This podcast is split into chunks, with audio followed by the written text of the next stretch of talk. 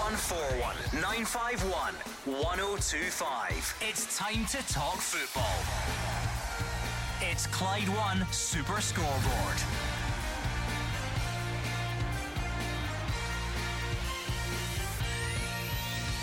Good evening and welcome to Clyde One Super Scoreboard as we hit the midweek point in a busy week across Scottish football. Celtic are on the wrong end of a real sore one in Madrid, going down to 10 men and losing 6 0. The ticket arrangements are out for the League Cup final. Aberdeen aren't happy, but Rangers have Europe to worry about first, with Prague visiting tomorrow. Motherwell come behind to draw with St Johnstone. St Mirren take on Hibs tonight, and Stevie Clarke names his latest Scotland squad. How much more news can two men handle on a Wednesday evening? Jim Duffy and Marvin Bartley. It is all happening. It really is, Gordon. As you said, a real busy week. Obviously, with the European football yesterday and domestic games. Let's not forget about Motherwell, St Mirren, Hibs today, and then looking at Rangers and Aberdeen tomorrow. But I think there's only one place to start, isn't there? I think there's only one place this this show's going or one direction, and that's Celtic Atletico Madrid yesterday. Yeah, I mean, again, it uh, you know was a uh, in using Callum McGregor's words, he said it was embarrassing. It's you know even for the Celtic captain to come out and say that, uh, you know, gives uh, you know the a real a few warning signs uh, for Celtic in Europe. You know their record has been very poor domestically. We know they're absolutely magnificent, but you know Celtic fans out there, you know what can they do to turn around? Um, you know, their fortunes in Europe because, you know, was it 10 years since I won a game at Celtic Park? And, uh, you know, they've had a few heavy defeats to some of the top teams in Europe. Come on then, 01419511025. Marvin Bartley's predicting lots of discussion about Celtic's defeat last night. He probably won't be far wrong, as much as I love to disagree with him. Uh, so if you want to get your thoughts in on that game, Celtic fans, and a night like that leads to so many different conversations. You've obviously got on the night, where did it go wrong? Does Brendan Rodgers take the blame? The players take the blame? How damaging was the sending off? Is that a decision that you disagree with? All that sort of small picture stuff. And then overall, you know, where are Celtic in Europe and is the club spending enough? And all the usual questions that follow uh, a heavy defeat like that. 0141951 102 five. It is an extremely busy Wednesday. There are some points in the season where Wednesday is the quiet day, but it seems to be all happening today. Aberdeen fans, I believe you are unhappy. The club is unhappy with the ticket split for the League Cup final. So if you want to share your thoughts, please do. Rangers fans, you might have one eye on that, but one eye on tomorrow. Uh, Philippe Clement wants to build a machine, he says. Not there yet, but heading in the right direction. So, what are you thinking ahead of tomorrow? Maybe we can start those specific questions uh, about who should play and who shouldn't, and uh, all that sort of stuff. More injuries, uh, or continuing injuries, I should say, ahead of that game tomorrow. Motherwell fans, St Johnstone fans, you could look back on last night. We'll take calls from anyone on their way to St Mirren against Hibs, and there was a Scotland squad announced as well. But the sounds of that were on till midnight, I think. it's all right. We get paid for overtime, don't we? So no, that's absolutely absol- fine. absolutely not. Um, but th- this period from now until Christmas, it's already started. To be fair, is is just extremely busy. That's before you even throw in things like Scotland squads or yeah.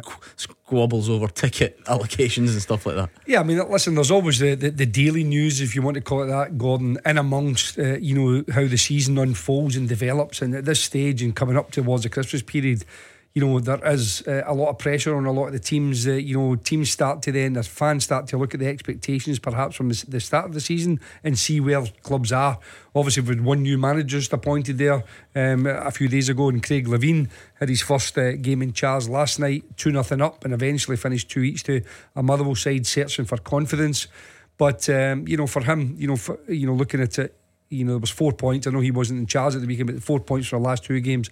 And I think having Nicky Clark back uh, and Chris Kane back will be, you know, a, a big help to, to someone like Craig Le, uh, Levein. But, you know, again, you mentioned St Mirren playing Hibs tonight, St Mirren having a phenomenal season so far. Uh, and probably favourites, actually, if you think about it, to, you know, to, to win this match tonight and keep up um, the, um, you know, up in the third place in the league. 0141 951 1025. That is the number you need. Let's kick off with events in Madrid last night. So, Celtic fans, give us all your thoughts. That is a wide ranging discussion that's been raging on on social media since, I was going to say since the full time whistle, but probably since about the 60th minute when it started to get really ugly. So, what are you thinking? Give us it all 0141 951 1025 or on Twitter at Clyde SSB. Let's set the scene for you by hearing what Brendan Rodgers uh, made of things overall? We knew we had to take something. I think our objective is again with two games to go. You know, it's about Clayton points and see can we um, can we improve on on last year's points total. I think that's the uh, has to be the aim now going uh, going forward. Go on then. We'll get into the specifics. How would you sum up last night for Celtic? I think it was overall, um, you know, a really poor result and a poor performance um, after the sending off. Up until uh, Daizen Maeda, um, you know, got the red card, I think Celtic could obviously lost an early goal, but looked as if he'd settled into the game not too bad. I have to say, I do not think in any shape or form it was a red card. Uh, I think that to send the referee over and have a freeze frame waiting for him there with a foot, you know, against the shin, I think is just shocking from the uh, the VAR. But after uh, uh, you know he gets a red card.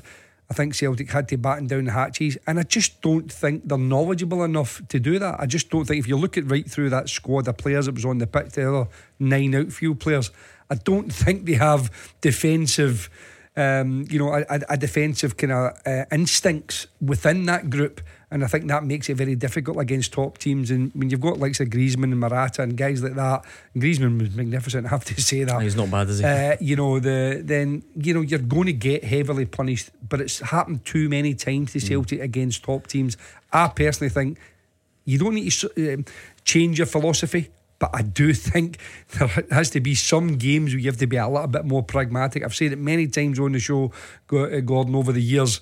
I don't think you can just go and play your normal game against teams who are better mm, than you. Right, the post mortem begins. Let's go. 01419511025. Joe is on the line. Joe, how would you sum up your feelings as a Celtic fan watching that last night?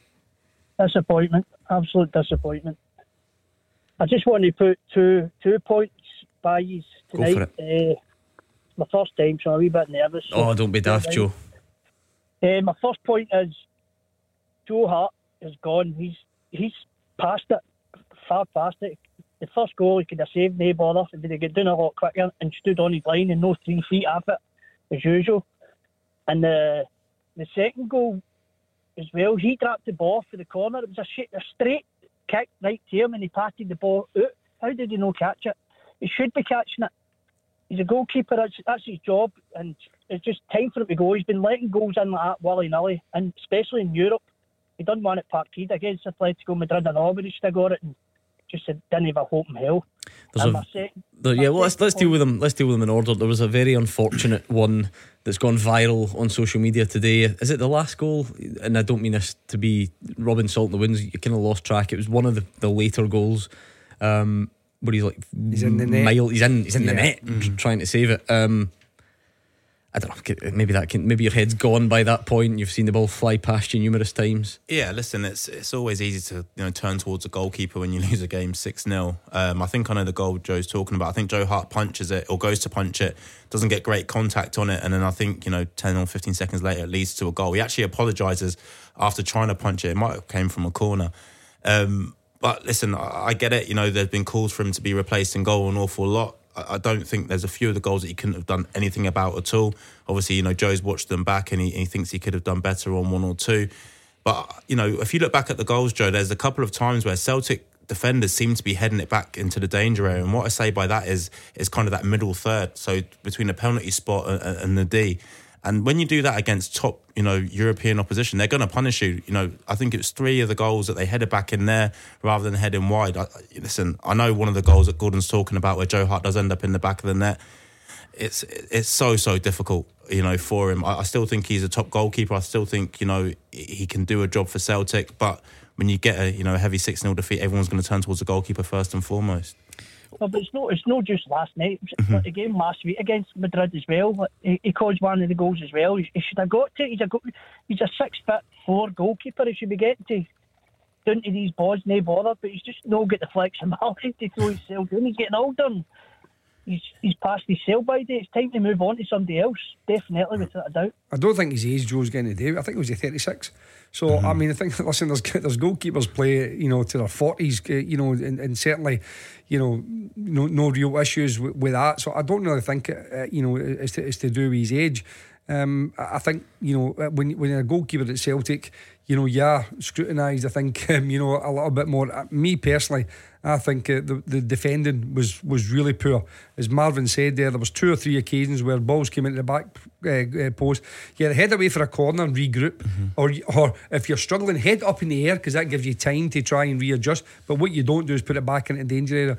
And again, that's the reason why I'm saying I think that there's naivety there. The, and, and, there's there's no natural defensive instincts. To me, the only true defend as an old school defending, if you want to call it that, who enjoys defending, who loves the the thrill of defending, is Carter Vickers.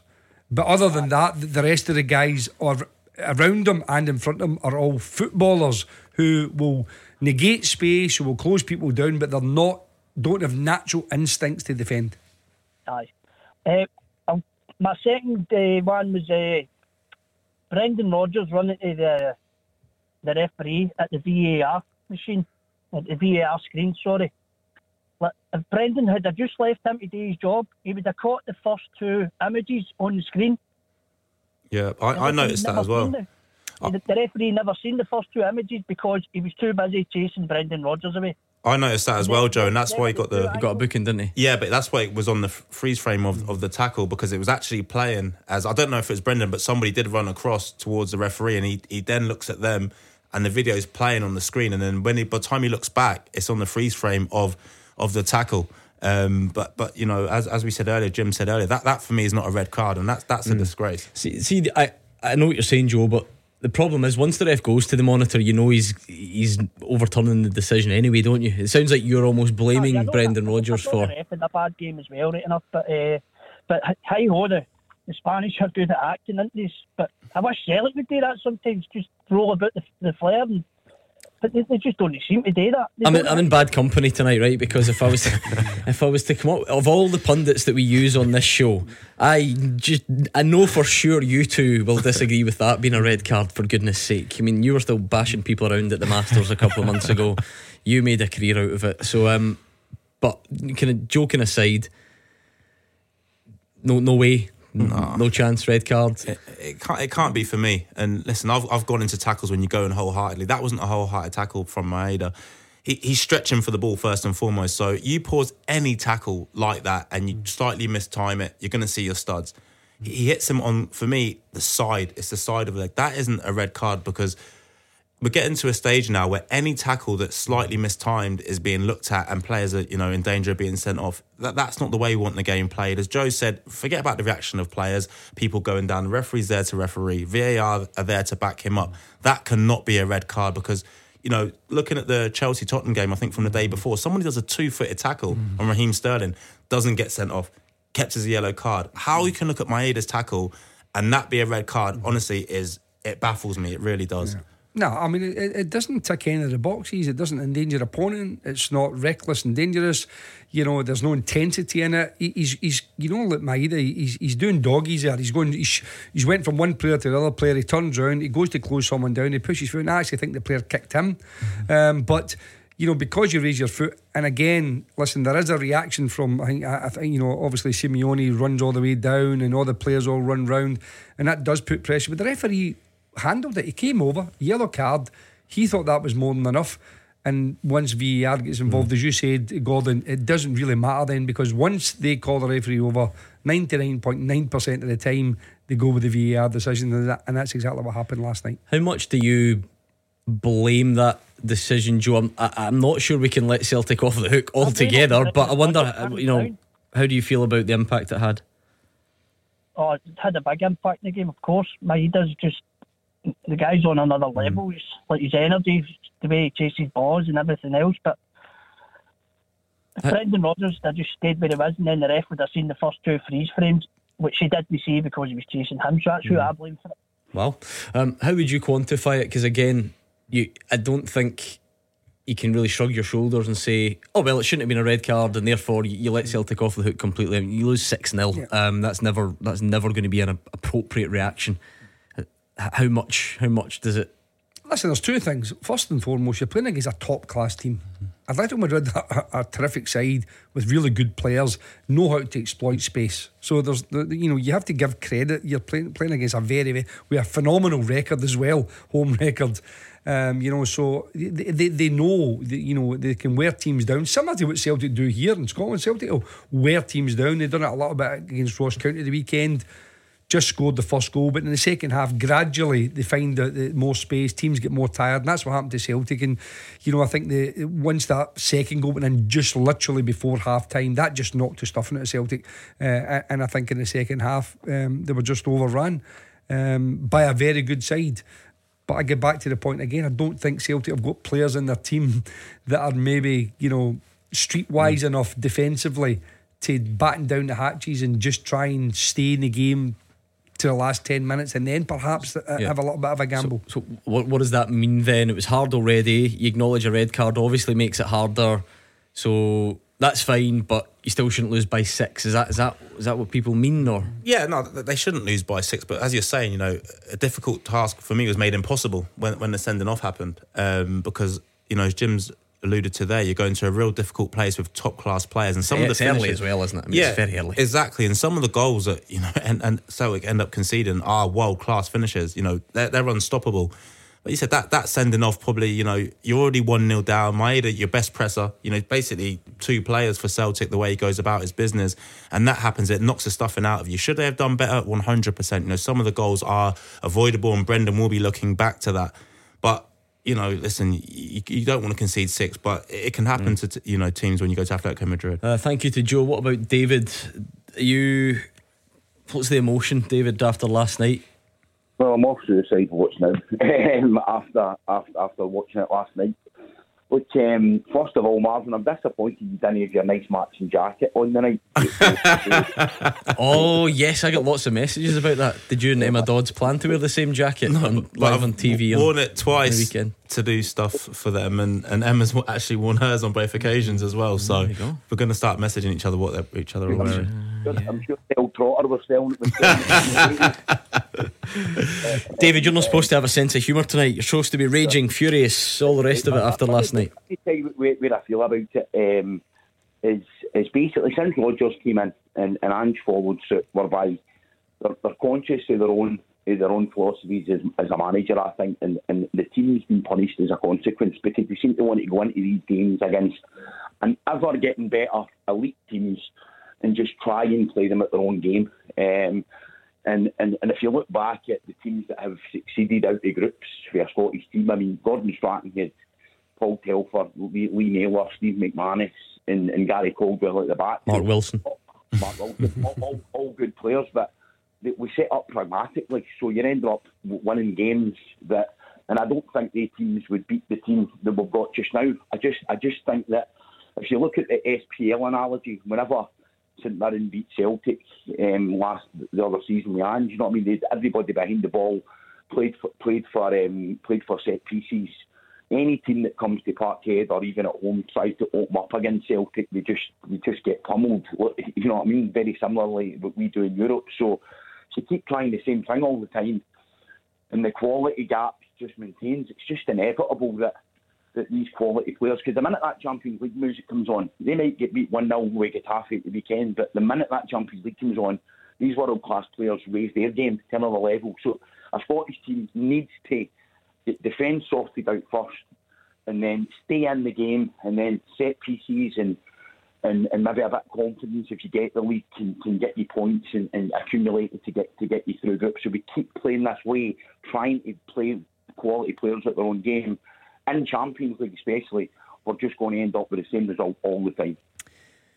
We do come back to this a lot, and it is a debate that really fascinates me because if you go specifically last night, then of course you can say, look, Celtic, you know, didn't shut up shop and whatever, and it always raises its head when it's the real heavy defeats mm-hmm. against the European sort of superpowers or whatever.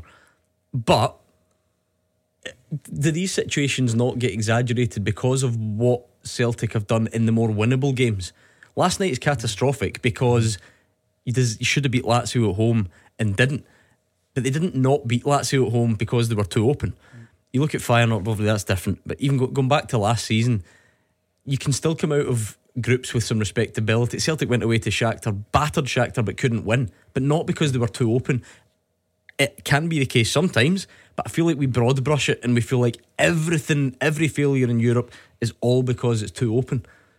How Well, can that always be well, the I, case? th- I think that goes, you know, the, the, the, stats speak for themselves. I think Celtic have lost about 20 goals, I think, something something like that in the in the in the, the, the group stages this season, you know, in, in terms of uh, how how open and expansive No, I they get, are. but that's what I'm saying. Right, last night is a disaster Mm. on on its own right, but it's nowhere near as bad if you've actually just taken care of Lazio at home already.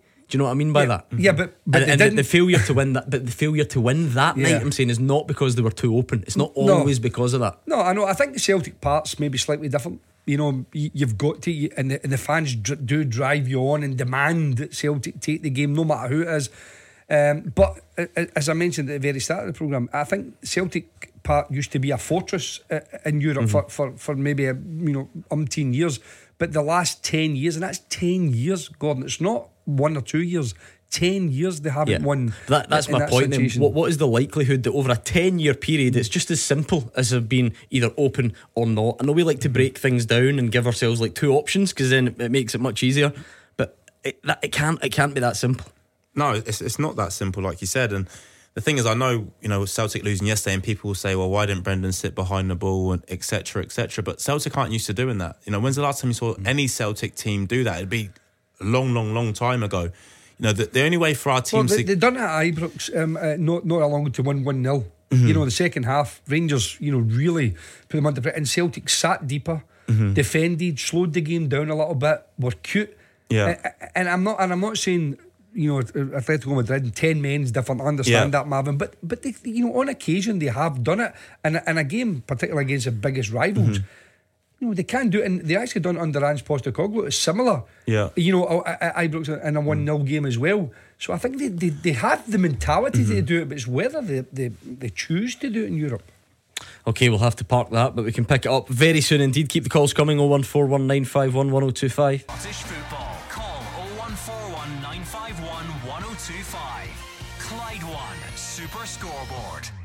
Marvin Bartley and Jim Duffy are here 01419511025 or Twitter at Clyde SSB. John is on the line. If I was asking you to keep it clean, John, but tell me how you would sum up last night, what would you go for? Eh, abysmal. I see it's 61 years since I've had a result in Spain. 61 years. But what's holding Celtic back just now is a signing policy from the board. That's work in progress. Surely, God, there's about 12 directors in our, our, our team must be looking at it and saying, this isn't working.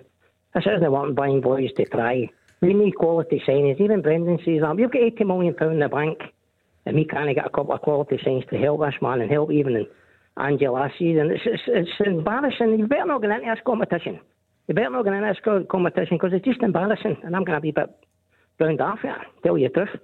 Um, we hear that a lot. It's difficult on that. I get what people mean, as in the results are so bad. Um, and you, always hear, you know, we don't belong there and all that sort of stuff. But ultimately, you are there. Small teams are there, and they might not be able to get sustained. But oh, you know, teams do give bigger teams a bloody nose. You know, with smaller budgets and. Why, why can't Celtic seem to find a way to do it at the moment? Because there will be teams in Europe out there who do sign project players as Yeah. well and just somehow manage to get through a game and scrape something if they need to. Yeah, I think that'll be kind of the golden question now for, for not only Brendan, but you know, Celtic supporters will be saying exactly the same thing. Because as you said, there's teams out there who have smaller budgets and they go to these bigger clubs and they, and they cause upsets. You know, Jim's spoke about it earlier. Maybe you know these teams change their style of play. They sit behind it and they, and they try and counter attack. You know, John will be better placed than me, but you know, we'll say Celtic fans, sorry, would, would they be happy with you know their players sitting behind the game for 89 minutes and hoping for a corner or you know, a free kick to score a goal. Um, in terms of the transfer policy, you know, I've, I've heard it a lot since being on this show that, you know, they want more money spent, etc. But, you know, John, for, for that to happen, I think you need to remain in the Champions League because that does bring a lot of money. And I know there's, you know, nights like yesterday that, that cause a lot of upset and, you know, a lot of uproar um, amongst the fan base. But if you want these better players that you're speaking about, then, you know, you need to be in the Champions League because it does bring you a lot of money. But as you said, the club then need to spend it. I just, they're not spending it. They're not spending the money. That's Yeah. what I'm saying. They've, they've got all this money in the bank. Even even Brendan Rodgers says it when he, when he took over. He says we need a couple of qualities to make an impact in Europe. and we went back away. Um, they getting, but these keep getting scudded. I, just. I wonder if we, where we ever get to the end of that debate, Jim. I'm not an Mm. accountant, clearly, um, but I, I don't know what you would. What, what is it? What is a healthy amount for a Scottish team? You know, it's, that- it's that kind of big fish in a small pond here, and, Yeah. and the opposite when getting to Europe, pushing the wage bill t- to what I, I, I don't know Yeah. that, that guarantees you success in Europe, or at what point does it become reckless? Yeah, Where's I mean, that I mean, again, as, as John is, is, a, is obviously a frustrated fan, and he, he wants to see the money that him and his fellow supporters uh, uh, invested into the club um, getting spent, um, you know, on on the players. You know, um, you know, no, no sitting in the bank. Listen, it's great to have a healthy bank account, and it's very, very rare in modern day football. There's no doubt about that. Um, but I think that from Celtic's point of view, yeah, I agree in some aspects. There has been a lot of seem, seemingly a lot of projects. I think you, now and again you need guys who are guaranteed. You know what you're getting, um, who have enough experience but still enough in the tank um, to mo- go and make an immediate impact and come in and play f- for the starting 11 and not just supplement the squad and not be someone that you're looking to move on in a year or two's time for a, for a, a healthy profit. And, and listen, Celtic have been very successful at that, and that's part of the business plan. But if you want to compete in Europe, me personally, I don't think it's all about projects. I think it's about style of play. I think Celtic have to, and as, as Marvin said there, listen, Celtic fans have been brought up playing a, a, a track, eh, attractive attacking football. But I think when you go away from home in particular, to any of the top teams, I think you have to sacrifice a part of that. And you can still play transition, mm. you can still play in a transition counter attack with pace, and a lot of teams will do that, and that can still be attractive. But I think it, it's to me, there's more of a chance, is exactly what you said earlier on, Gordon, and maybe digging out a couple of results now and again. When was the last time Celtic dug out a result in Europe without playing particularly well, but managed to get mm-hmm. all three points? I think that would be the frustrating thing, Marvin. It always seems to strike you that, particularly the last few seasons, when it gets to big moments in Champions League games, Celtic get 100% of them wrong, is the way that it feels. You look at the late goal, Lazio, obviously, last night. Right, you're, you're up against it anyway. You might not win this game, and all the sort of cliches. Don't concede early. Concede early, right? Okay, try and don't certainly don't go down to ten men. Go down to ten men. Once you're then there, you're in real bother. But hang on at one if you can until half time. Nope, right before half time it goes to two. Back to Feyenoord, not content with one man being sent off. It was two that night. Last season, it was it was missed chances. That, by the way, this is not meant to sound like a list of excuses that let Celtic off the hook. It, it's sort of the opposite. Um, there are teams at every level of football worldwide that will be second best by a good way in a game, but get a result. Yeah. You can't imagine Celtic doing it in Europe for some reason. Yeah, it doesn't seem to be coming, does it? And like you said, you know, some of their players speaking yesterday after the match saying there's a naivety within the group. You know, like you said, the sending offs and conceding. You know, w- w- really when you shouldn't a real, real bad time right before half time, etc. And like I said, all these se- things seem to be going against Celtic at this moment in time. And you know, it, it's so hard for fans because I get it. You know, when you're losing game six 0 but all, all they can do, as Brendan said, that they need to learn from this. You know, and the Just players, heard that before, though. Yeah, yeah, a lot. They, they have. If They- you're John, you've heard that a lot of times. yeah, and, that, and that's the frustrating thing, you know. It's like when, well, when are you going to learn from it? But also, you have to respect the opponents that you're playing against. You're playing against the best teams in Europe. You're playing against a team that are going for La Liga that spend million and millions and millions of pounds on players and wages, etc. You know that their budget will blow Celtics out of the water. So you have to also respect the opposition you're going up against. And there's fine lines in football. When you play domestically and you play for Celtic, if you make a mistake, you're probably not going to be punished. But you play in Europe, it's probably 90% of the time. You give them as opportunities, they're going to punish you. And sometimes you think you're safe and you're defended well, and still they score. We saw a couple of opportunities yesterday that were unbelievable finishes. So, listen, Celtic need to obviously do better in Europe. It's just how they get there. Um, John's disappeared, actually. I was going to speak to him again, but John used the word abysmal. What about you, Scott? What word would you use? Oh, jeez. Where do we start? Even my dog was wanting to give me a cuddle. Honestly, I'm sitting and I'm saying, no, why he's like, talking about the defenders, why he's taking 10 passes in the box, and the dog's looking at me saying, I totally agree with you, Dad. you know, it's like, it's so, cr- I was sitting and I'm so cringed watching it myself with my wee dog, and I'm looking at my watch thinking, can anybody see me here? It's And it's just wee Henrik looking up at you, just shaking his head. Oh, wee Jack, his name is, and he's scared of anything. He's scared of the referee's whistle when he's blowing it. He's sending the lead off, and I'm saying, you can't go and look at that. I do. I play amateur football, right? I'm in, I'm in my early fifties. We all still play five-a-sides. I do that sort of thing every single week. You put your foot foot up to block the ball, and that's all he's done. There's been no stamping motion, no nothing. Just can't under. Uh, Scott's line's a bit dodgy. I'll get producer to speak to him. I actually said that to you before we came on, Jim, and uh, I don't think we can put too much weight on that because there there should be a level, uh, a difference between elite level football and dafties like everyone else listening who, who you know runs about, myself included. Um, but it is the type of the challenge that you just it's not you're just kind of dangling a leg. Someone kicks the bottom of your studs, and therefore it's sore, and it, therefore it can be Yeah. a foul, and therefore it can definitely even you know be a yellow as well. But I think once that gets to red, that's when you then have mm-hmm. it's just a real it's, it, it's it is hard then for your average football fan to sort of agree with it or I think it's difficult because you know we, we know that the game has become softer, and obviously you know the, the more analysis and, and, and detail uh, on every challenge now. It's, it's just it's just become over the top, and that's the reason why you hear quite a number of people recently, and a lot of people in the game thinking, you know, could X uh, players be there because they know the difference between someone like Marvin is saying, and, and he's right, and, and and myself, I know if. I I would like to think I would know if a guy is deliberately mm. looking to do it. And we've all done it. Listen, Yeah. let's, let's not kid ourselves. We know we can we can slow up a little bit as the mm. boy's ready to put his foot in the ball, and then you just let him win the ball almost, and you're a fraction late. Mm. Right? It's not that difficult to do, but you you know. And um, whereas I'm not sure if referees know that, they just go literally Yeah. by And, exactly and to, the to be rule. fair, and you know, I will always try and sort of understand why, because intent isn't in the rules, mm-hmm. that, that that bit actually isn't important. Mm-hmm. So it should just be that these guys are expert at interpreting the rules because they're, they're actually not asked mm. to assess what Maeda is or isn't trying to do because it's Yeah. not meant to be part of the. No, but I think I think we can tell whether whether that's going to in, uh, injure an opponent Yeah. or Yeah. endanger an opponent. I think you know when it's like uh, uh, you know your shins clatter together. Then I- that's that's not endangering Yeah. someone. I think there's difference between You could could you argue, could you argue that it, could you argue that it is though? I've always thought that in in recent years since they did sort of take the emphasis away from intent and since those words were put in there, I feel like if you want to manipulate something by using that phrase of you know everything can kind of be endangering an opponent. Do you know what I mean? Yeah, well, if you miss the ball, you're endangering an Yeah. opponent. You could you could always, you know.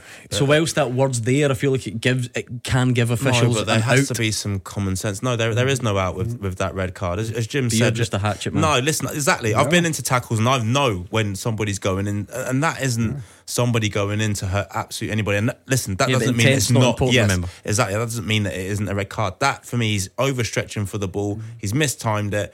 They've, they've collided. A yellow card sufficient. Mm. Referee's got it right for me, and VAR has just intervened and just ruined the game. It's, Basically. it's, it's a the big- dangled leg, isn't it? Is But that the big best thing for me there, even Marvin just said it naturally. The referee got it right. The mm-hmm. referee's on the pitch a few yards away. Mm. He got it right. Yeah. So we exactly what you're saying there, Gordon. It's not about intent. The referee's saying, well, there's no intent there. It's two players coming together. One's a fraction late, yellow card. So wh- why why does VAR then then have to get involved? And listen, we, we can debate VAR all the time, but in terms of Scott being a Celtic fan, listen, it did impact the game, but it shouldn't have impacted the game to the As to the extent Yeah. that that actually happened. Um, I mean, Scott, you said you were sitting there cringing in the living room. Is that is that the way those nights make you feel? Is it embarrassing to watch? Is that the way to describe it? A hundred percent, and I've I've been saying it for a good few years now. We're wasting our time in the Champions League. It's great to a lot of fans. I come back in the day where fans didn't worry about money, didn't bother about my clubs get this, my clubs get that. I'm back in the day. You cared about the results on the park. What is the big difference now? Is there such a gap between ourselves and these top 32 clubs in Europe? There's for years, years going back, there wasn't that big a gap that there is now. You know that that is the big difference. Um, what I would like to say is, I've oh, if I had one question if, to ask Brendan Rodgers or Big Ange, I would love to ask them, what in your mind thinks our players are capable of going away from home to these big clubs, thinking we can go head to head? Mm. That it just it's for me it's mind-boggling. I've got a lot of pals, Celtic and Rangers, and some of my friends think, "Oh, you're just you're just anti kind of any dog as it's there." I said, "Yeah, but no away from home in Europe." when your defenders can't defend, like I know I'm getting in circles. Let's be honest about it. Celtic defenders are just not being able to defend. Carter Vickers at one point last night was trying to win a header. He's back to the guy like after. I don't know if, if you can remember it. Um, that was so cringy for me. I actually nearly fell off my chair because I'm going. That's man of stalwarts, and he's just turned his back like a wee. Scott, how do you want? Well, I think you know we'll have to nip that there for now, but I think let's pick that up after the break because I think I can sense I was going to ask it as well. What you know, kind of what do you do then? Mm-hmm, yeah. Based on if you think what a week is it a week ago, two weeks ago, and after the home game. Anyway, um, thanks to Scott. Hope you and Jack the dog are getting on fine tonight. Let me tell you about this before we go any further. Clyde What a day it was on Make Me a Winner. Doogie was at home in East Kilbride, just along the road with his wife Suzanne, when he got the call worth £104,000. Seriously? Oh, that is amazing. Absolutely amazing. I can't believe it. It is amazing. I'm absolutely buzzing for Doogie. He's a driver for Just Eat. He's got five kids at any time of year. But just imagine the type of Christmas that's going to be happening. He's going to get a nice holiday booked as well. And uh, honestly, what a feeling for Doogie. We could make you the winner of £106,000 tomorrow when we make another call, but you need to be in the draw. We have teamed up with our sister stations across the UK to bring you this incredible prize. Text yes to 61025. Text are £2 plus your standard network rate. Enter at Clyde1.com for a £2 online entry or call 0330 with the calls charged at a standard rate. It's over 18s only, and all the rules for this network competition are online. If you get the call from us, just like Doogie did, after 3 pm, Thursday, the 9th of November, tomorrow, answer within five rings, say make me a winner straight away, and you could win £106,000. Text yes to 61025. 0141 951 1025. Scottish football's league leader, Clyde One Super Scoreboard. Jim Duffy, Marvin Bartley here. The Celtic Atletico Madrid review is well underway, but it's a, such a busy day in Scottish football. If you want to talk about ticket allocations between Rangers and Aberdeen, you want to preview Rangers Europa League clash tomorrow. There was a big game in the Premiership last night. There's another big one tonight, and there was a Scotland squad announced. And I'm bound to have missed something else. So 0141951. 1025. Let's hear what Brendan Rodgers thought on the red card that Celtic received last night. I think the red card was was a big turning point in the game. I think we started well. We started with confidence. Of course, then we, we then get the man sent off very early, which um, which was a huge disappointment because I didn't feel it was a red card. I think when you when you watch the images back and you watch the, the rerun of the, the action, both players uh, kick each other's feet. And I think the, the referee's seen that in game time, but then he's asked to go and have a look at it. And then uh, I think the images, that the first image he sees, it's not representative of the actual challenge in the game. You know, I think you plant the seed whenever he, he sees it. His first image that he sees is with Daizen Maeda's foot up, but that wasn't the it, it wasn't the challenge. And when you watch it, it's a really really soft red card. Now for a team like ourselves, coming to here 11 v 11, we would have to be at our, our real max to be looking to get something out of the game. Once it goes so early to 10 versus 11, becomes a real challenge for us. Brian is on the line. How's it going, Brian? Ah, not bad. Um, Brian, obviously Brendan Rodgers doesn't feel it was a red, neither does Marvin or Jim. But th- does the scale of the defeat mean that, that you know that's that's not enough to let Celtic off the hook? I know you're a Celtic fan. I take it you're still pretty annoyed at what you saw. Ah, no, I'm not even going to comment on that. Carry on. right, eh, no, the point is, right, see, like, eh, Brendan's been brought back in. I think he's been sort of promised that he can get to use Angie's players, see what he can do with them, and see who he's going to keep and who he's going to let go. And then he's going to get promised money if we win the league this year to sort of fight the Champions League next season. Um, I did.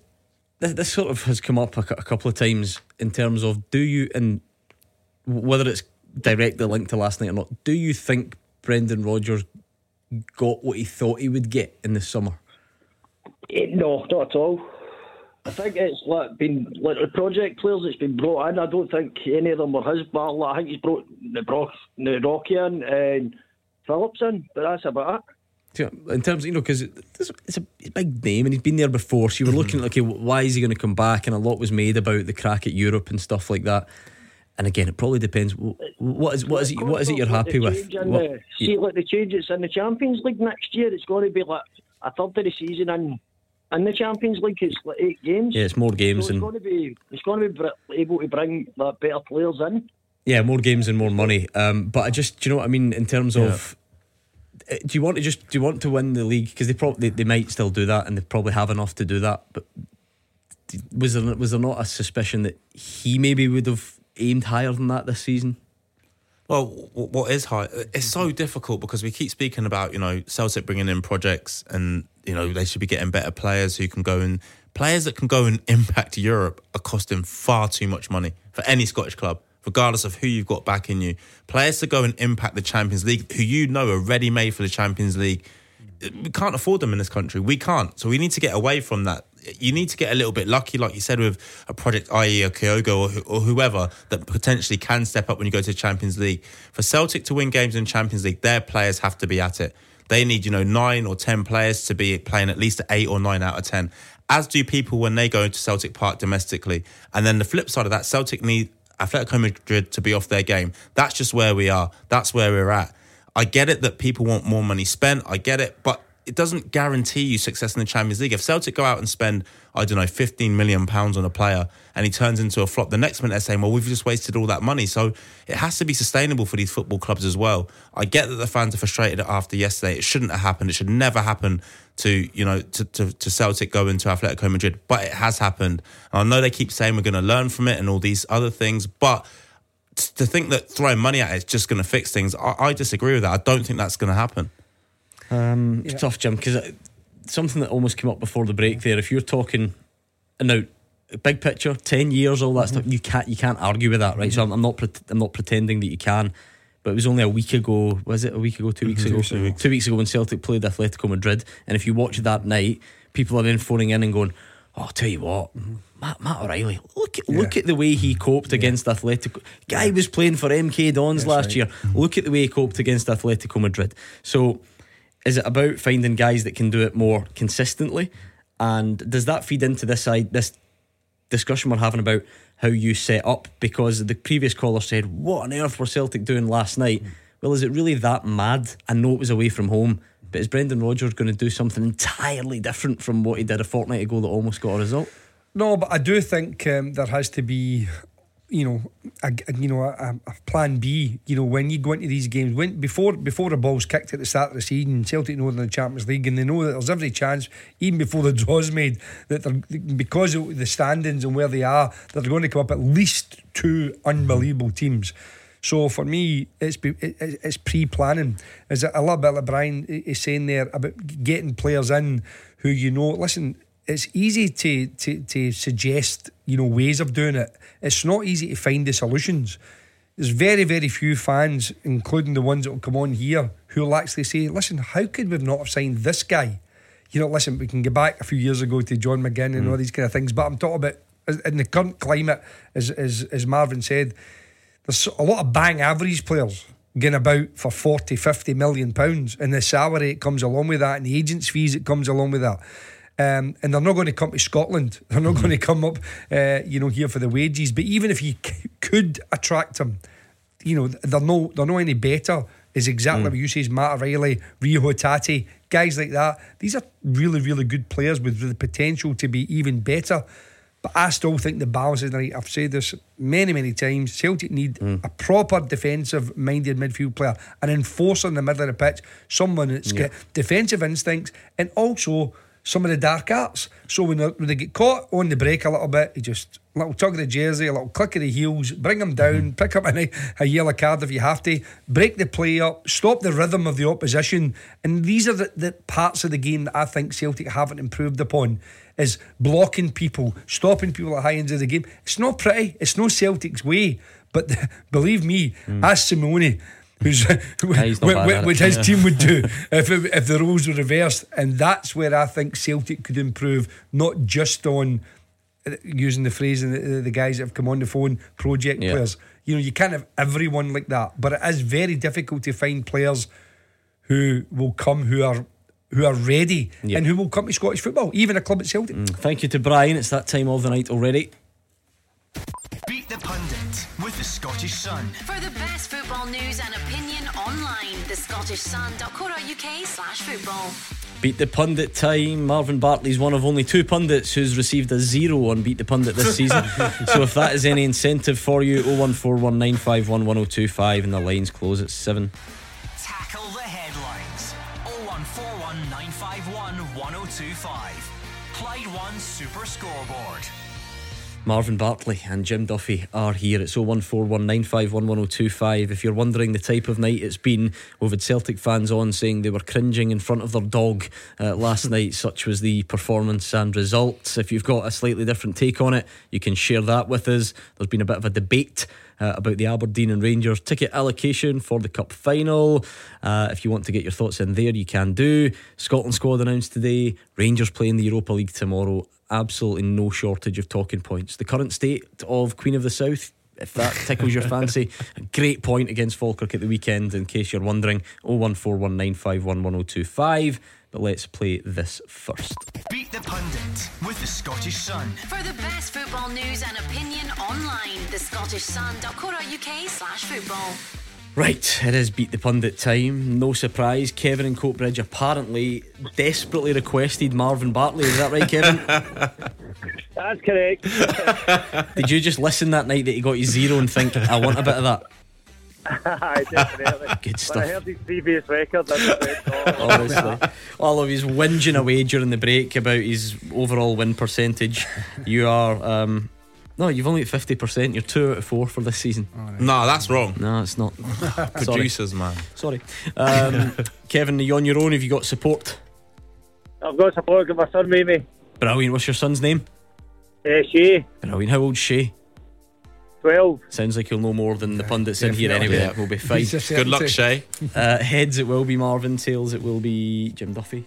Hard questions tonight, by the way. Let me tell you. Mr. Tell, so who cares? It is not, I'm afraid. It is a heads. so Kevin and Ah, did I Shay have got their wish. Shay's only 12 and he knows you're hopeless as well. so we'll give Marvin some greatest hits radio to listen to. And we'll get the clock ready as I clear my throat. Apologies.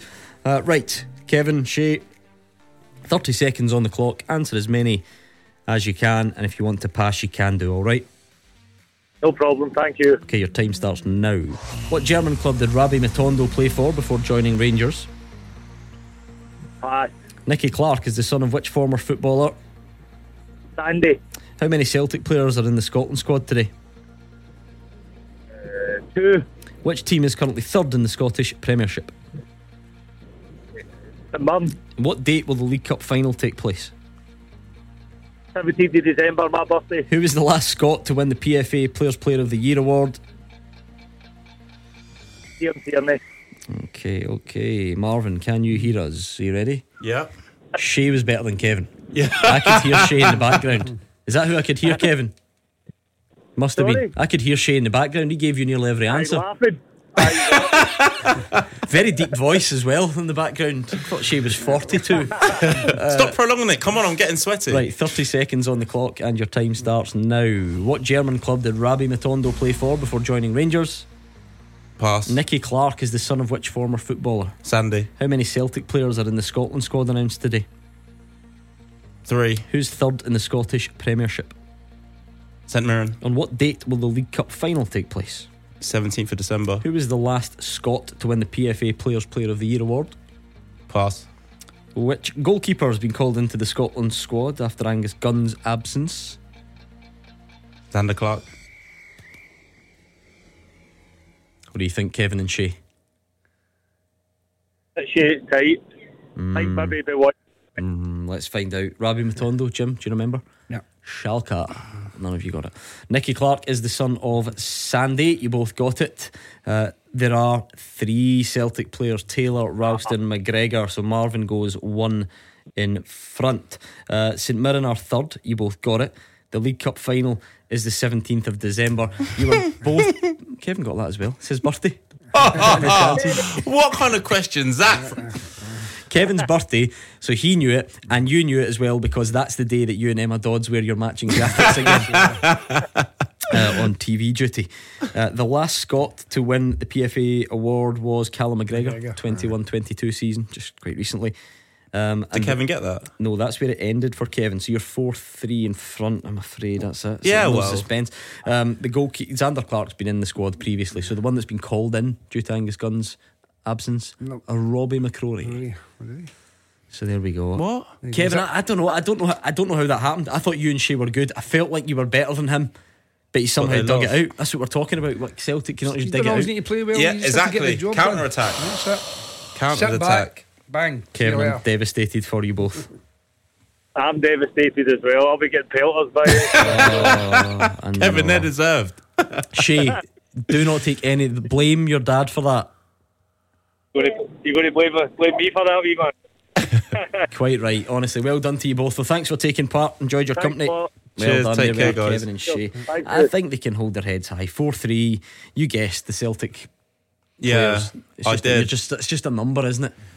It was three or four I was going to go for. Nobody's and I got time to three. count them up. So they just No. he, he- they went two, you went three. McGregor, Very Taylor, lucky. Turnbull. Uh, Uh, Ralston, Taylor, McGregor. All right. Yes, there you go. There you go. Saw Um, Ralston at the gym today, actually. I could Yeah, so that's That- that's, that- that stuck in my mind. now that he was in the So Scotland is squad. Turnbull not at the in it? end of the story. No, he's not in. Do you know who I keep seeing at the gym currently? Well, sort of in the, the coffee shop. About to bit of say the you gym. don't go into the gym. there's a coffee is, part. is uh, James McCarthy, and it just always makes me wonder, like, what's he doing? Do you know what Oh yeah, playing fives Like- or Because maybe a bit of golf up there. Because you go to the posh one, don't you? Uh, sometimes. Yeah. Uh, 01419511025 is the number you need. And you can tweet us as well at Clyde SSB. I'm sure there will be lots more people out there want to have their say on Celtic last night. Absolutely fine. It's probably the type of thing that will rumble on uh, for a couple of days anyway. So let's take a moment to have a look at one of the other stories doing the rounds today. Uh, and it is a big one. I've always said there are a few staples of the Clyde One Super Scoreboard calendar. Things that really get people going, and ticket, Ticket allocations is one of them. It is an absolute staple of the Clyde One Super Scoreboard discussion, and it's reared its head again today. Aberdeen are unhappy as the SPFL revealed the ticket split for the Viaplay Cup final. Um, basically, Rangers have been given 5,000 more, roughly, so it's about 25,000 19 uh, to 19 and a half. Um, ticket price is the same as last season, and I know to a lot of people they sound a lot. So I wouldn't, wouldn't take any issue with that either. Um, if you want to go down that road, but it seems to be the split that has been annoying people. Um, funnily enough, a couple of Aberdeen fans want to have their say. Rangers fans, you can have your counter argument if you phone us right now, please. Um, but Ali is first through. Ali, what's your thoughts on it? I'm going to guess you you think it should be a 50-50 split. Phil's Crick's team, he's alright, aye. Oh, good, oh, good. Magic, magic, aye. Well, Listen, it's a cup final, uh, national cup final. It should be a it should be a 50-50 split. No, no, no, no, doubt about that. Um, I, yeah, I, it's kind of on the ba- on the very simple basis of sort of any cup final. I think Aberdeen's point is why would you not just start at 50-50 and then if we can't sell them, you, you give them to Rangers. I think that that was the argument. What's always going to be difficult about this? Fans are going to view it through their own lens, mm-hmm. which is absolutely fine. And if you're a Rangers fan, you're probably going to phone in and say, "Oh, hold on a minute, we've got fifty 50,000 thousand season tickets. ticket holders, and we can't get tickets for this, and they won't sell it, and they didn't sell mm-hmm. X amount for this game." But then on the outside, you say, "Well, just start at mm-hmm. 50-50 and then see how it goes." What are your thoughts on it? I've got thoughts that people probably won't agree with here. So there's two things for me. The first thing is, I don't know how many tickets that Aberdeen sold for the semi final, but That, that apparently has been taken into account. So it Yeah. wasn't it wasn't as many. and the SPFL, sorry, just to give the Yeah. info, did say um, that they they they have taken that partly into account. I think that I think that should happen. The second thing is I, I do agree if you if you're not going to go with that first one that it should start at 50-50, but you should be able to you should have to sell a certain amount of tickets by a certain date That to open Ab- the other one. that was up. Aberdeen's proposal, though, Jim. Yeah. So that's why I think Ali thinks why That's not fair. why not just do that? Yeah, I mean, for for me, I, I, as Ali said, there, f- uh, the finals an occasion. Semi final, that's a big game, and you understand that. Aberdeen fans having to travel, which is a, is a huge distance to get that, and there's there's a lot of issues we know, about, you know, about transport and all these sort of things. But anyway, regardless of that, you know, there's there's a lot of people that go to a cup final who don't normally go to games. You know, and I know that Rangers fans will say, well, they, they really shouldn't. But that that's that happens in every country in the world. You know, you see all the, you know, the local uh, shops, you know, decorated and all these kind of things. If it's a smaller club and so on and so forth. Aberdeen are, are a big club. For for me, it, it should have been, you know, 50-50 split. and it's exactly what you've said there. If Aberdeen only sell twenty thousand tickets, um, there's a if you want to call it, there's a no man's land with five thousand tickets sitting in it, Mhm. um, two and a half for each team, Mhm. and therefore if they don't sell that. 5,000 then just automatically goes to Rangers. If they sell so many, if they sell 21,000, Mm. then Rangers get 21,000. Ali- to me, that, that, that would have been simpler and fairer. Ali, the one of the counter arguments is, well, you didn't sell anywhere near that many for the semi final. Why should you get them for the final? What's your See, to be response honest to with you, that? lads, see, see, to be honest with you, lads, I don't really think it matters actually too much. It, the principle there, it, it'll be what it'll be. I, I actually think we'll beat them quite comfortably anyway, believe it or not. We've beaten them the last twice, so I'm not really, you know, they could give us 10,000. and I'm still quietly confident. I'm not even quietly confident. I think I think we'll give them a, a good doing. But I need to put a, I've got a quick point the big Jim. I need to put an appeal out here. You're, lads, you won't believe this. One of my best mates, Big Andy Benson, he's decided to get married on Cup Final Day. So I want to put an appeal out to the future Mrs. Benson to get the date of this wedding changed. Because I can't sit at a wedding and watch all these Rangers fans crying into their tomato soup while the meal kicks off at three o'clock. I, I, that, that, that date needs changed, honest to God. So you're not going to the final, Ali? So you- you're wondering about the tickets and you're not actually going yourself? He's not bothered, that's it. Give him- 50, he won't be there. be there, but I, I think, what- Marv, I think what I might do is I might. He thinks I'm going, but I think I might go to the game, then get I'll get a taxi, and then I'll tell him I'll be there at six. I'm meant to be there at three, but I reckon if I leave Hampden, I can make it at six. I think I think the, I think the new Mrs. Benson's handbag's going to be scudding you right in the back of the heat there, Ali. And by the, by the sounds of it, Ali, The score, I You're- won't, I've, I've messaged them and asked them just to put it to the left 24 hour.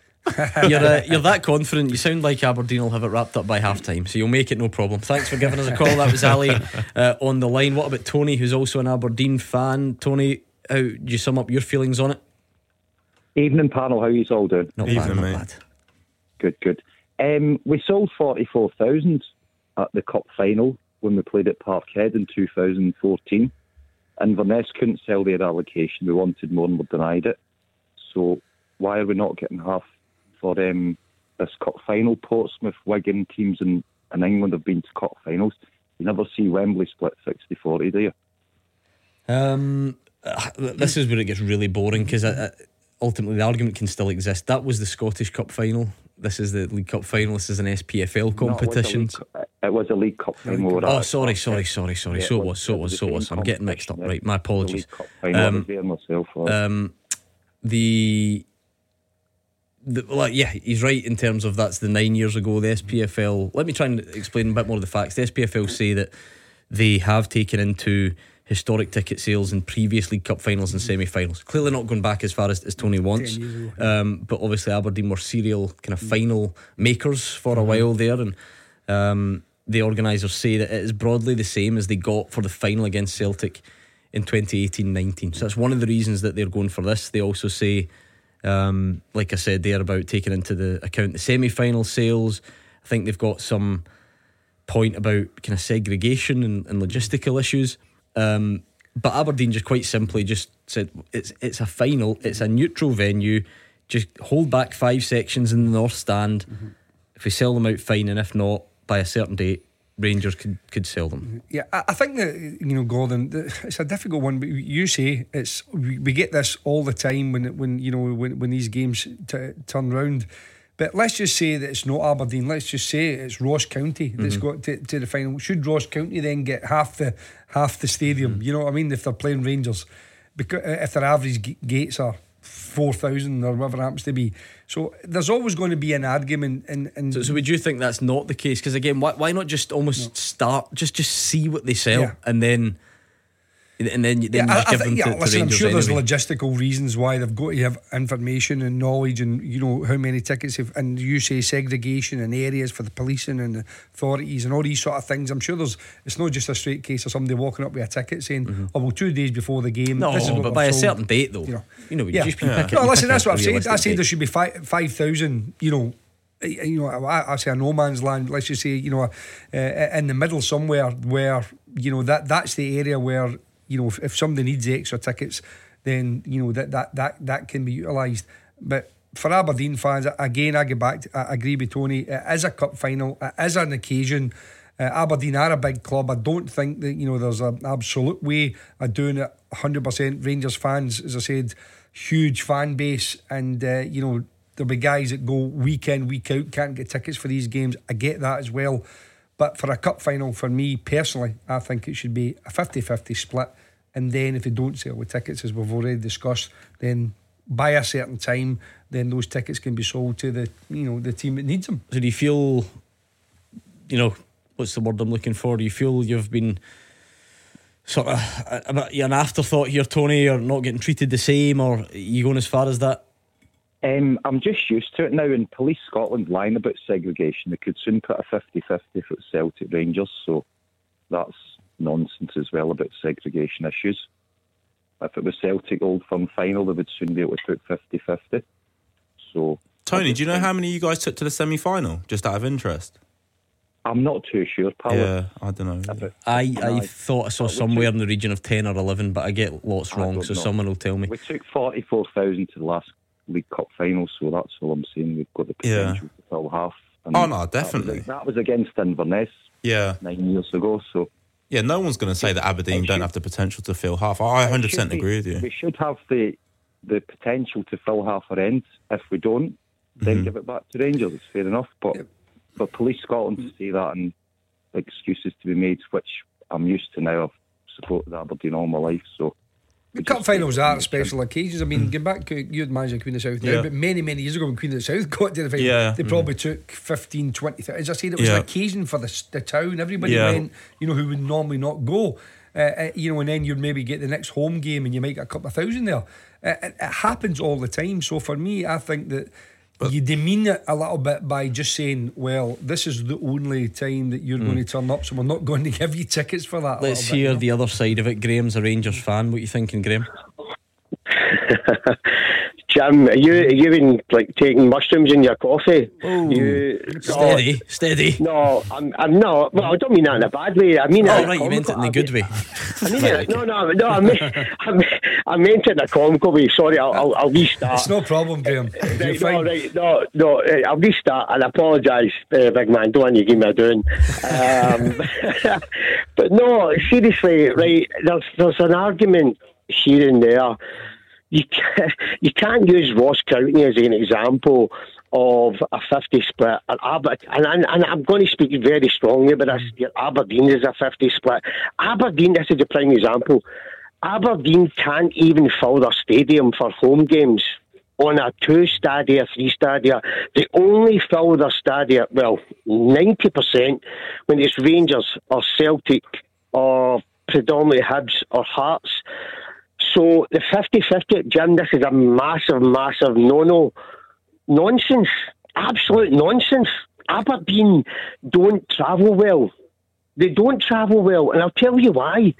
They only turn up for one team, and it's Rangers, and that's why they want the 50 50 split. But here's the thing, Graham, right? And I see if I was a Rangers fan like you, I'd, I'd maybe feel that way as well. But can we tr- take a step back? I think that's what that's all Aberdeen are, are trying to, to suggest.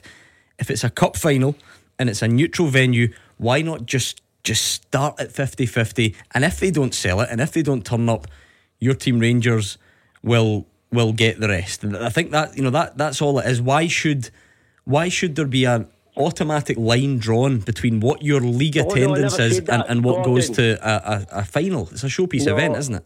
Got, you- you- listen, you kind of you caught me in, in, in seconds and twos there.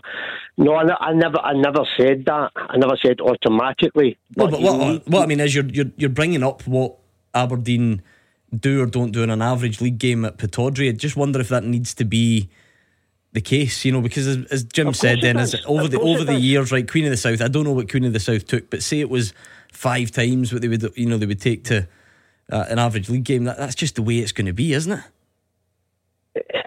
Oh, ye- yes and no. You you, you kind of you, you you you're good at putting stuff across like that in layman terms, but see from a football perspective and a, a supportive nation, there you go. It's not just Rangers and, and, and Aberdeen. I'm talking about here. I'm talking about a sort of global thing. Um, even if you get into the Champions League, for instance, it was um, 4,000 fans for Newcastle, was at Dortmund the other night. There's a very, very fine line where your team needs your team needs to be backed up and it needs to be through statistics. It needs to be through statistics for a certain level of being support.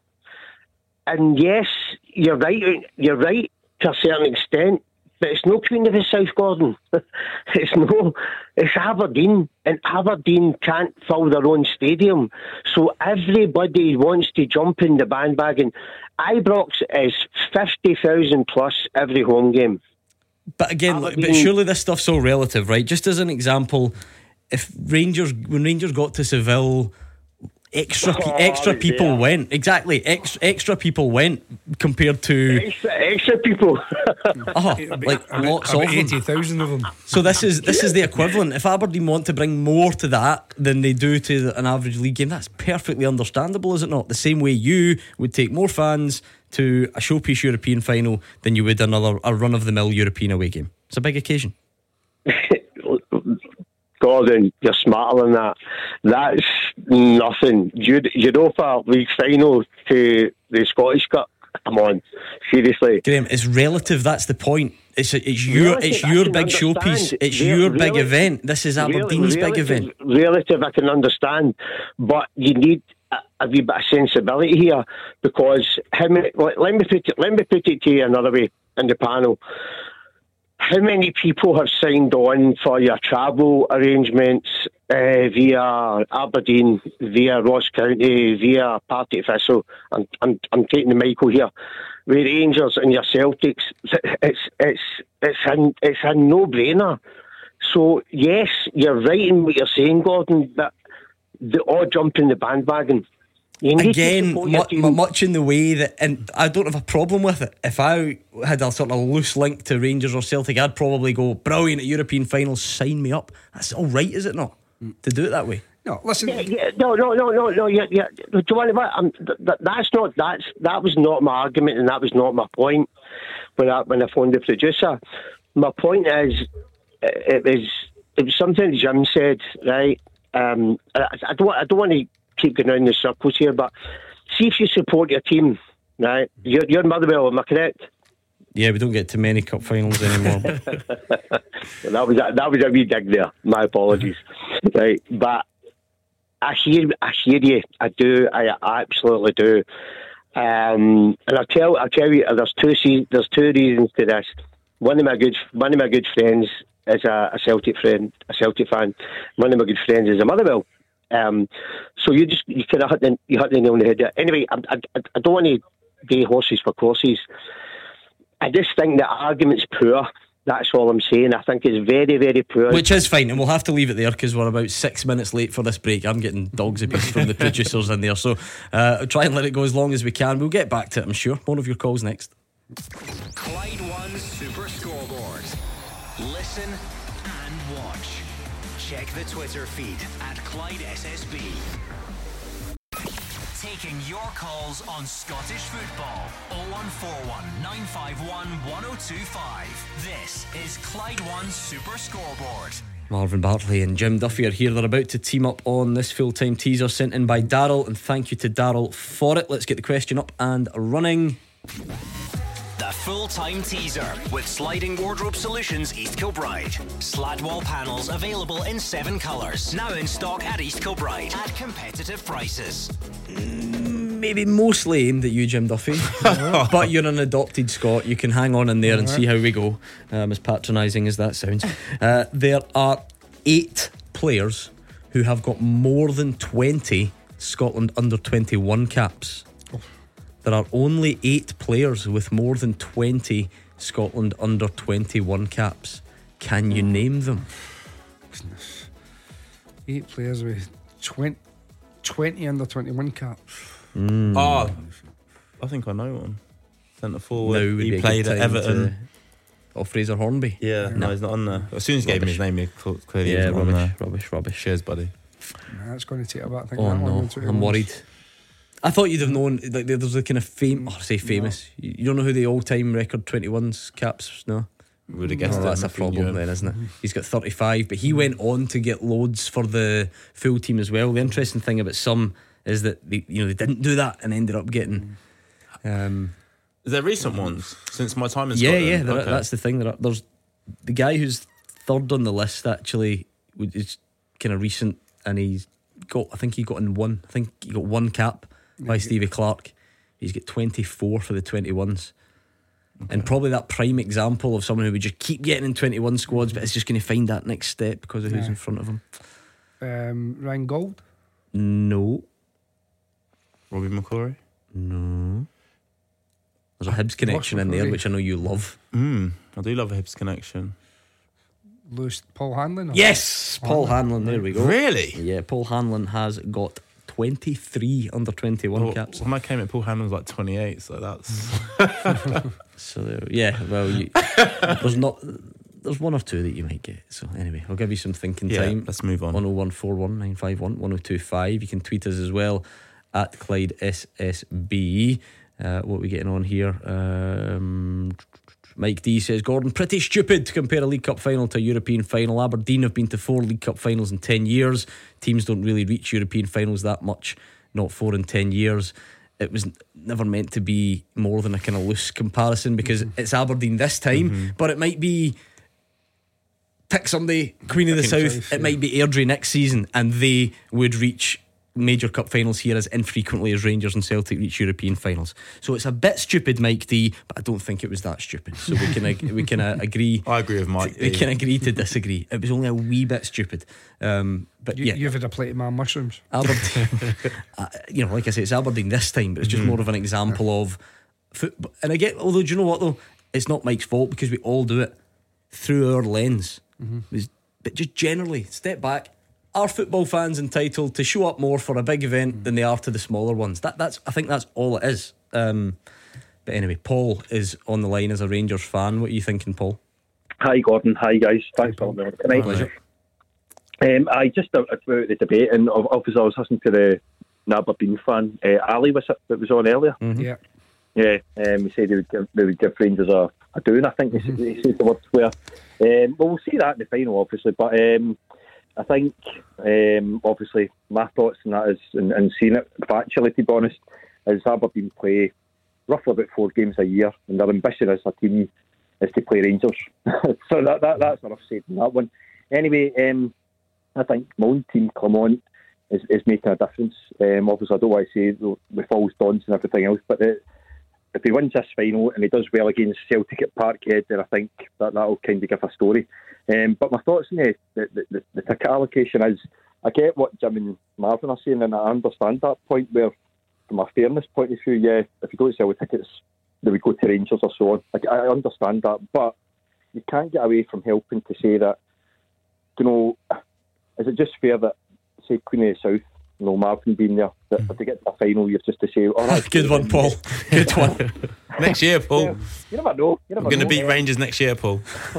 you, you, you, you, get you just get fifty thousand. oh, You get half the ticket allocation for the stadium. I, I don't agree with that to be honest, because you know, as a Rangers fan and, and, and Celtic fans out there that, that, that sell out the stadiums all the time with forty odd thousand fans, they're already sacrificing half their, their fan base. To be honest, um, so you look at the, the, you had the Rangers fan on there as well, saying uh, you know, stole my kind of point as well that Aberdeen are averaging about sixteen thousand they don't they don't pack out Pittodrie. So why is it fair enough to then say, well, okay, big allocation, you, you get it and you turn up for one game that you have to turn up to any other games? I don't think that's fair when, when there's going to be Rangers fans missing out in the game. So Yeah, the thing is, how do you ever? Is it just about getting as many as possible? Because you know you're not even going to get close. You can never even get close to, you know, all the Rangers fans who want a ticket getting one. You just you, No, you no. couldn't do it. And I, I know, like I said earlier, I've I genuinely do have sympathy. I'm just putting the counter argument to, you know, the, the previous caller. If I, if you're a Celtic or Rangers fan, it must be frustrating because you can't get tickets mm-hmm. for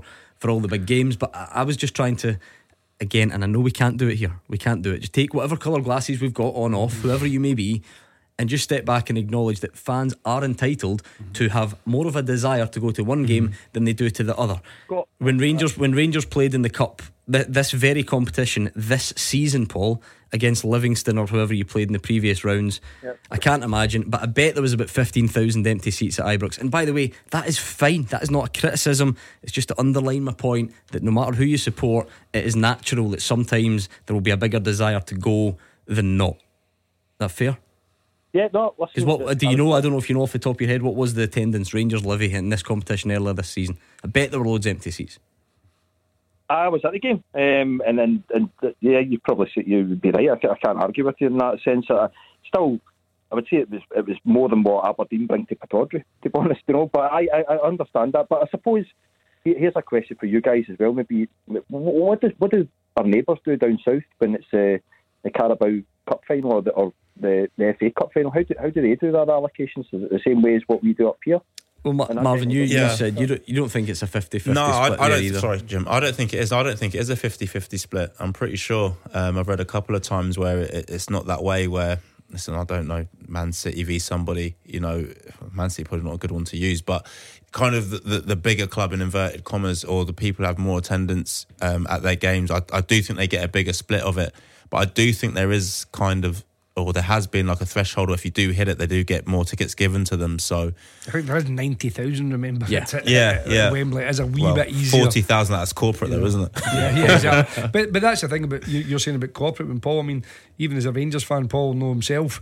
Um, you come to these big games. There's many Mm-hmm. many people who never turn up at a normal game will be at the cup final, um, whether it be Mm-hmm. celebrity fans, hospitality. You know, a variety of people will go to these games as well, and that's an occasion for them. And they turn up, and your regular fans who go week in week out don't get a ticket. Well, European finals are the worst, aren't they? Yeah, You never get any but, allocation but for as. I said, but for, for you know, for Paul, I, listen, you can always go both sides of the argument. As I said, me personally, as I said, it's, it's one of those ones where I don't think it would have been that difficult to to split it, and it is a national cup. final. I mean, I think last year's Scottish Cup final was Inverness, obviously. Um, you know, they had a you know small fan base, or certainly a lot less than, than Mm, Celtic, mhm. that's for sure. Um, give them as many tickets as they can possibly sell, and then the rest go to Celtic. And I, I don't think that would have been any different this year. I think if you'd have said there's 22,000 each, and Aberdeen only sell 18,000 if that's their fan base, and that's all wants to turn up, Rangers get an extra four. I, I, to me personally, I, I don't see it just feels the issue like- with that. But there's never going to be the perfect scenario. No. We, we, as, you say, as you said at the start, Gordon, we have this debate almost every Yeah. single year. But look, the reality is there are very few, if any, clubs. You get the odd one in the Premiership who who would who could take fifty percent anyway. Yeah. So you know that, like we said earlier, if it's Inverness or whatever, mm-hmm. they're not, they're not, They not can't bringing not bringing twenty five thousand. So f- are you not as well just from the outset? Just give off the impression that it's supposed to be some sort of neutral occasion Yeah. at a neutral venue, and then the rest takes its course. Yeah, rather I- than determining it beforehand. I, I do think I think you're right, and just thinking about it, obviously since it's brought up on the show, even if you had something like listen, it was sixteen thousand eating, once you hit that threshold, then it opens up a, more and more and more, rather than going Mm. 50-50 with it. Because then, as soon as Rangers hit, you know, sixteen thousand, which they probably will do on the first day, then they get the next two thousand. But if it takes Aberdeen two weeks to do that, then there's no more tickets left, and that's down to them. But that's probably the best way that they could have done it, in the fairest way, where Aberdeen fans their nose is- isn't put out of joint. Aberdeen as a club and Rangers still. If you're selling the tickets, you get you know the rest of them as well. Because I know I know how this works. I know the vast majority of people listening here don't care what fans of wee teams think, and I mm-hmm. get it. So I know this is going to be universally unpopular, but just a wee thought for the rest of us who have to mm. consider a national stadium mm-hmm. that's got a Celtic end and a Rangers end. And I know why, and I know it's because they're there more often. But you know, just the, I didn't know that till the other day. the optics of it. Yeah, you imagine it- them trying to explain that to someone Yeah. who Well, just uh, landed but here? they do because people say if they're going to meet you, that's where you tell them where, where they're going to meet. But I think Paul did hit, you know, some, you know, a kind of nerve earlier on when he said about Aberdeen's kind of competitiveness, should we say, when it comes up to playing Rangers. There is definitely an edge when Aberdeen play Rangers, and I think there's more of an interest from Aberdeen fans when they go to play Rangers in, a, in any game, but particularly a cup final. So I think there will be more fans will go because there is a uh, you know, an unhealthy rivalry at times from the Aberdeen, you know, fa- uh, um, teams, you know, when they, when they go and play uh, Rangers, and I think that does kind of generate more interest in this game than perhaps even a normal cup final might do. You know, if if Aberdeen were playing say Hearts or, or or Hibs, you know, there would be yeah the excitement, but the fact that they're playing Rangers, there is definitely more more of an interest, I think. Um, from the Aberdeen perspective. Thank you, Paul. 01419511025. I told you these issues were important because it's the day before Rangers play in the Europa League, a first home Europa League game under uh, Philippe Clement, and I don't think we've discussed it yet. We've not got round to the Scotland squad yet, although Ian's on the line, uh, and we will take more of your calls next. Clyde One Super Scoreboard. Hear it, watch it. Search the YouTube stream now. Number one for football in Glasgow and the West. 0141 951 1025. Clyde One Super Scoreboard. We're about to bring in Ian on the line very quickly. These two are toiling on this full time teaser. We're looking for eight players who've got more than 20 Scotland under 21 caps. It's quite tough. They've got Paul Hanlon, and that's it so far. But you did get some during the break. I could hear you debating it with each other. I'll let Marvin take it away. I've got well, Jim got Glenn Middleton. That's a great shout. 'cause I think that's maybe quite surprising. Uh, he's got 22. Well done to Glenn Middleton. Well done to you for getting it. The, the, the, the obvious one is just because I know that he was always getting under 21 caps, but I think he must have about, I don't know, maybe 40, 50 caps for the team. Is Christian Dailly? Yes, he is the all time. There you go, right? You can impress everyone, if that's the right word with this. fact, he's the all time Scotland under 21 cap holder. That's what we Christian said. How many full caps did he get? He must, Uh, he must have got a yeah. right few as well. Do you know I spoke to him recently about this? I think I would know it was 67. Ah, there you go. That, that is a, that is a good tally. innings. We said 66, didn't we, Jim? Right, right. Far off. Any more? At the bar. And uh, one of your old uh, favourites, should we say? Yes. Uh, Alan Campbell. Absolutely. 24 under 21 appearances. So you're halfway there. Has he, has he get any? Has he ever been in the first team squad? I think he's got the, the one. squad? He's been in the squad, hasn't he? I think But he's I got one cap. He's got a Has cap, got a has cap? Yeah, I Alan think so. Um, I'm So we've got sure four. So there we We're go. doing well, Jim. Uh, we are Let- doing well. There we go. Look And at that, this. and, that, and that quiz we're doing all right, I'll tell you that. And look at this for a smooth transition. Ian has the Scotland squad on his mind. Am I right, Ian? Yep, you have so. Take it How away. are we, guys? Good, good, Ian. good. Good, You? Ian. Ian, you get any clues but another 21? Uh, How many caps was it? 20? More than Aye, 20. more than 20. yeah. Usually I hate this, Ian, and I don't let people help. But he's 17. Nah, but they need your help. If you've got Aye. any, you can throw them in there. But, but, batter on. Anyway, No, it was just it was just in the Scotland squad. Mm-hmm. See, when you look at it, you've got to fear the worst, especially in the goalkeeper department. I yeah. don't understand why McCrorie's called up again when he's doesn't play with Rangers, but he gets in the Scotland squad every time. I don't understand it. Who else would you call up? Because that's the obvious. You know, we need to establish that then, don't we? Well, for example, somebody's playing every week, so the boy Laidlaw done well on Saturday. Why is he no the sniff? Okay. Um, I asked for a name and Ian gave me one. It's Yep. not up to me to agree or disagree. That's a fair shout, by the way. Although, like you said, someone who's playing. Would David Marshall have come out of retirement for a, to be back up maybe as well? Because he's playing still Mm. week in, week out for Hibs. Yeah. All I Right, get is make Hibs fans Tim, you know, moaning about his form good. this season.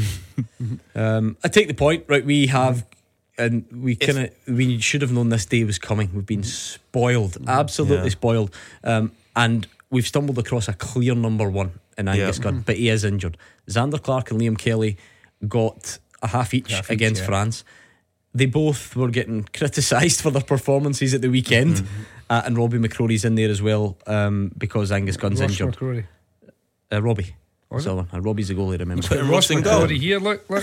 Ross Aye, McCrorie. Don't, don't, don't That's listen to the that stuff, the producer. producer, right? You stick with me. Um, so, who's who's going to get the game out of those three when the squad comes around? I, I, I, well, I don't Well, the, think the Robbie- fact is that the, the games are are not as important as they might well Which have is been. nice he might, he might to be give in. he might give him a game each. Yeah. You know, so I, th- I think he'll start possibly with Zander Clark. Um, but again, you know, in terms of McCrorie, I mean, he did really well last year in that spell for Rangers when he came in. He was a bit unfortunate. The, the, the, not unfortunate because obviously Jack Butland done great, but I think that a lot of people might have thought, well, maybe it's his time now at Rangers. So he has got a little bit of experience. I understand. Um, Ian saying he's not he's not been playing this year. But you know there isn't you know there isn't a huge amount, and obviously he, we're talking under twenty one caps, and that can he's got a few a few of them. So he does have experience of being in and around the squads, and I think and, and Stevie Clarke does does like guys you know who who blend in, you know, and, and keep that And have that, been that there team, before, Aye, yeah. well, he, he likes that that team building and the, you know that that atmosphere. So he's not going to bring maybe somebody random in out the blue that, that hasn't been in around there. So I think that's how uh, Robbie's been come in. But for me, I think you'll probably go with Zander Clark. Tell you what, this is the beauty of having sealed qualification with ages Yeah. to spare.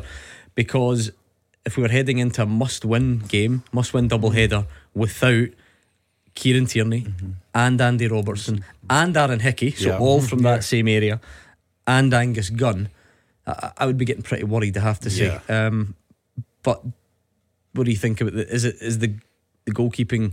Good because Josh Doig's been called up, so it'd be nice to Mhm. see what he can do. Greg Taylor's still in there, Nathan Patterson. So between the three of them, they you know they'll play. Um, we've got are we lacking depth a bit at goalkeeper or Yeah, I, I I think so. Um, listen, you say lacking depth. You say Gunn's been been really really good since he's came in. I, suppose it creates an opportunity for somebody else. And Ian makes a, a good point with you know Ross Laidlaw who's playing week in week out at Ross County, but you know Jim counteracts that with saying that you know we all know Stevie Clarke loves players who've been in and around it. Who listen, I've played with Robbie and he's got a fantastic attitude, trains extremely well, whether he's starting or he's not. And I can only imagine he's a joy to have around at an international level. Um, so give an opportunity to one of those. As you said, Josh Doig might play at left wing back or Greg Taylor. You've got Ralston as well on the other side. So there is a few injury troubles, but as you said, you know, Scotland have already qualified. So it's about giving these boys some experience Mm. now. Yeah, I mean, Ian, it's going to be interesting because not only was he Hearts number one, but Scotland as well. Craig Gordon, he's fit in the sense that he's you know he's, he's starting to become kind of available.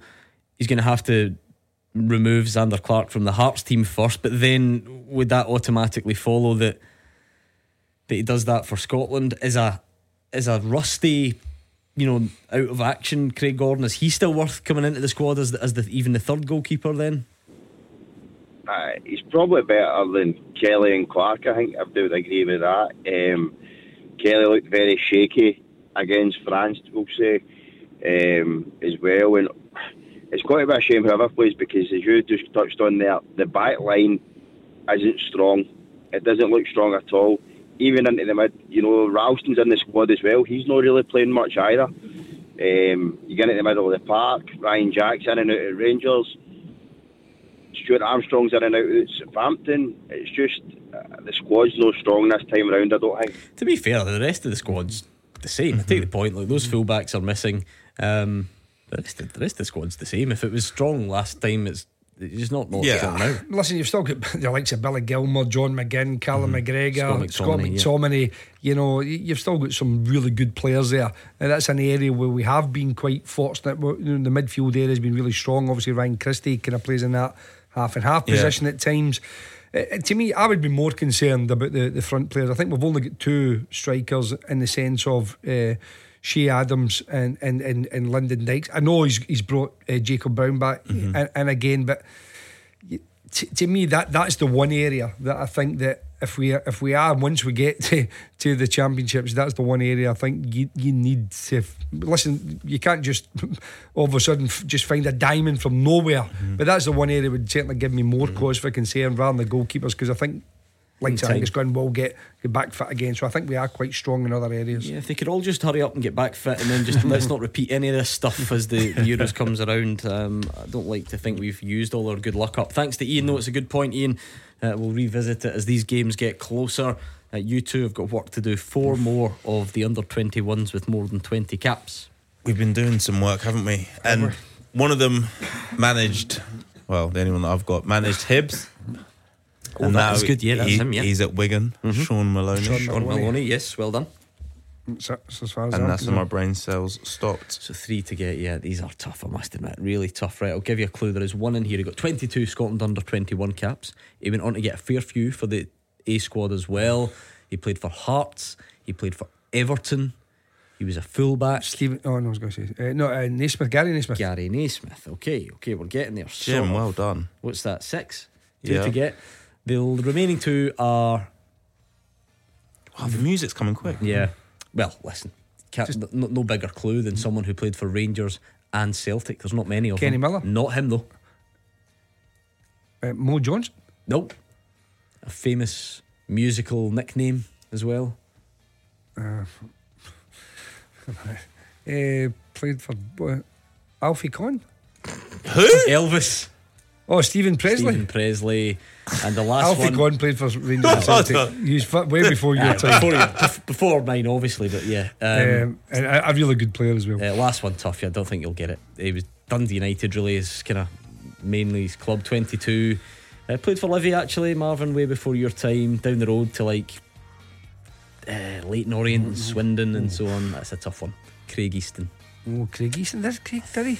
Yeah. Well done, Craig. Yeah. Many Oh, caps did he get? Craig. Yeah. well done, Craig. Thank you very Good much player. to Marvin and Jim. We are back tomorrow from six o'clock with Mark Wilson and Gordon Dalziel, and Amber is up next.